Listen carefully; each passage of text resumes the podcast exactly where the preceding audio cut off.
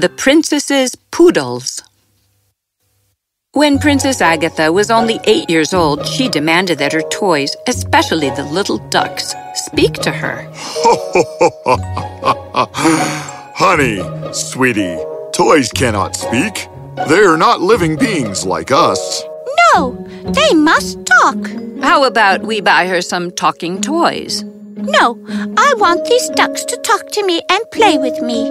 Oh, you want your own minions? Minions? Um, like poodles. Tiny little beings that follow you around, talk to you, and play with you all day. Yes, like poodles. Aw, my little angel.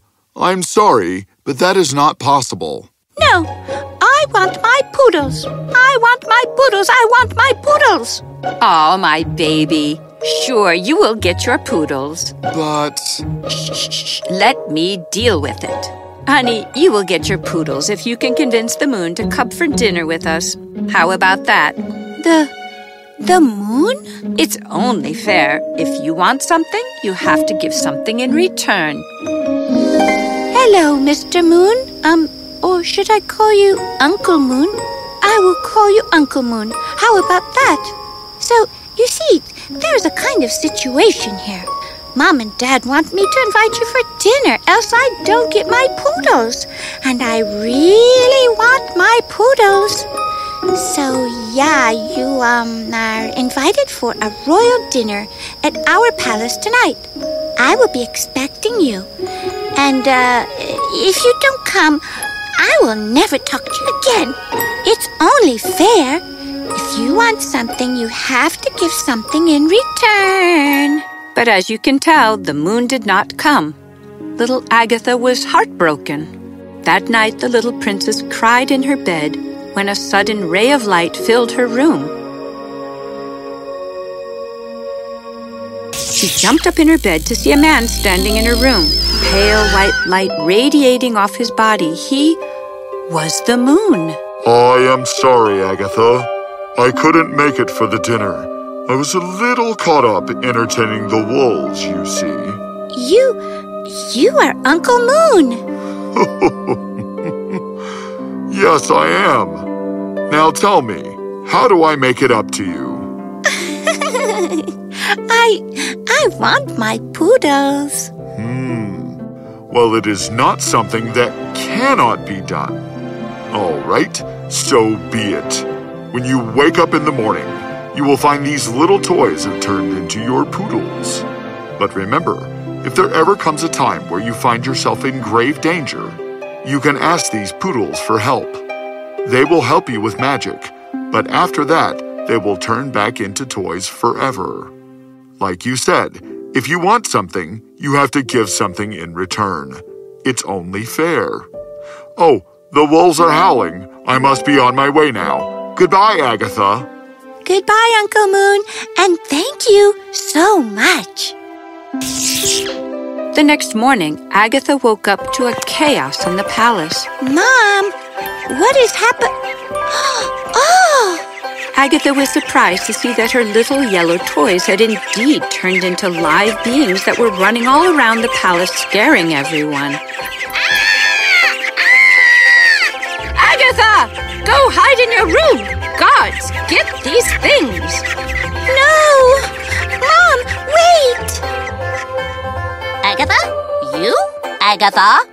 Agatha!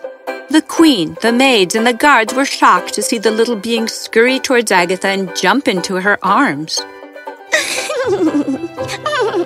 oh, oh. Agatha? Agatha? What is going on? And so Agatha explained everything to her mother. The king, who walked in at that moment, was equally surprised. Agatha then had to explain everything to him again. All of them were left gaping at the miraculous sight as the princess walked away with her poodles. The moon actually came? You're asking me as if I was there. Ugh. From that moment onwards, the palace was in a constant state of tumult, with the princess and her poodles creating absolute mayhem, running hither and thither and playing all day. Agatha and her poodles were inseparable. Tickle! Tickle, attack! Tickle attack! Tickle attack! Oh, oh, oh my! Oh, stop it! Stop tickling me! You naughty little poodles! On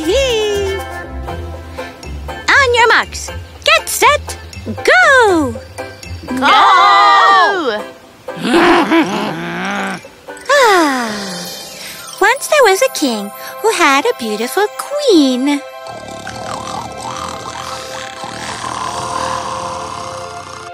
Oh, my adorable poodles. Good night. Princess Agatha was very happy with her poodles. And as days passed, she became more attached with them and could not even think of separating from them. Now, away from the kingdom, danger loomed in the dark. Morpheus, the evil king of the neighboring kingdom, had planned to slyly attack Selina. Selina sleeps. This is the perfect time to strike. Soldiers, attack! And within hours, Selina was burning and its people were in a panic. It didn't take any time for Morpheus and his men to breach the castle and take down the royal guards. no!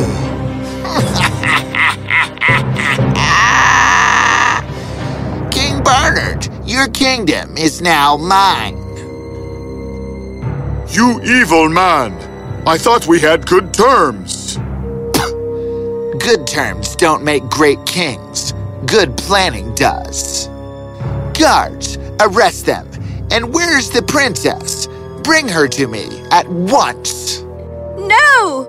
Spare my child! Oh, yes, she is going to the dungeon with you. Guards!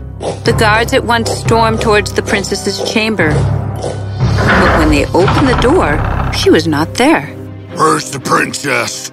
Look for her. And while a massive search was called to find the princess, Agatha and her poodles were slowly taking down Morpheus's men, one by one.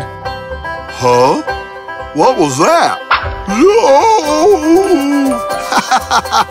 Stop tickling me! No! Stop!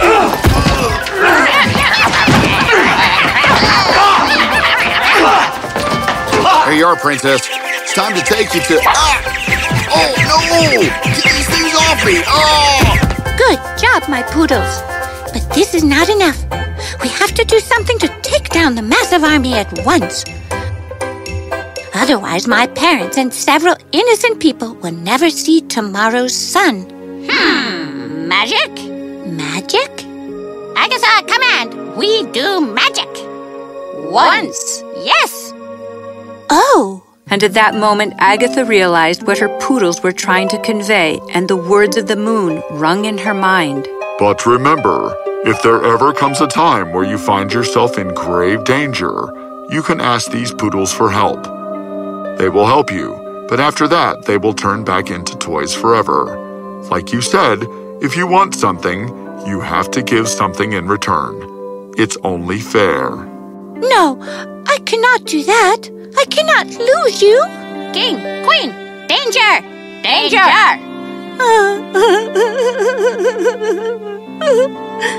Agatha fell on her knees and hugged her poodles. Agatha, come on! We do magic! Agatha looked around at the devastation around her. She thought of her father and her mother, and then, with a heavy heart, she said, All right, do your magic. Save my parents and the kingdom. A bright light flashed in front of Agatha's eyes and it blinded her for a moment. And when she could finally see, she saw her poodles had turned back into the toys that they were. Oh, no. Meanwhile, all of Morpheus's men lost consciousness and dropped down on the ground. What? What is happening? Morpheus felt his body shiver and then, with a loud cry, he fell on the ground too. The king and queen were shocked. Wasting no time, the king ordered his men to put the enemy behind bars. Selina rejoiced at the surprising victory, and while everyone celebrated, little Agatha cried, holding her poodles tightly. there she is! Agatha! We won! Why are you crying? My poodles. Agatha told her parents everything. We are sorry, baby, but we are proud of what you have done for us. You have been a brave and a good decision maker. Yes, you sacrificed your happiness to save the kingdom. And at that moment, the moon, who had watched everything unfold in front of him, appeared near them. Agatha, Uncle Moon. what you did is commendable. And for that, I give you your poodles back. Tomorrow, when you wake up, you shall see that they have come back to life. What? Really? Yes. Oh, I gotta go. The wolves are howling. As you can tell, the next morning Agatha woke up to the sound of chaos. Yes, the poodles had come back to life, and Agatha hugged them tight. Sometimes children do what grown ups cannot. I announce that the poodles are royalty from now on. Really? Yes, if you want something, you have to give something in return. It is only fair.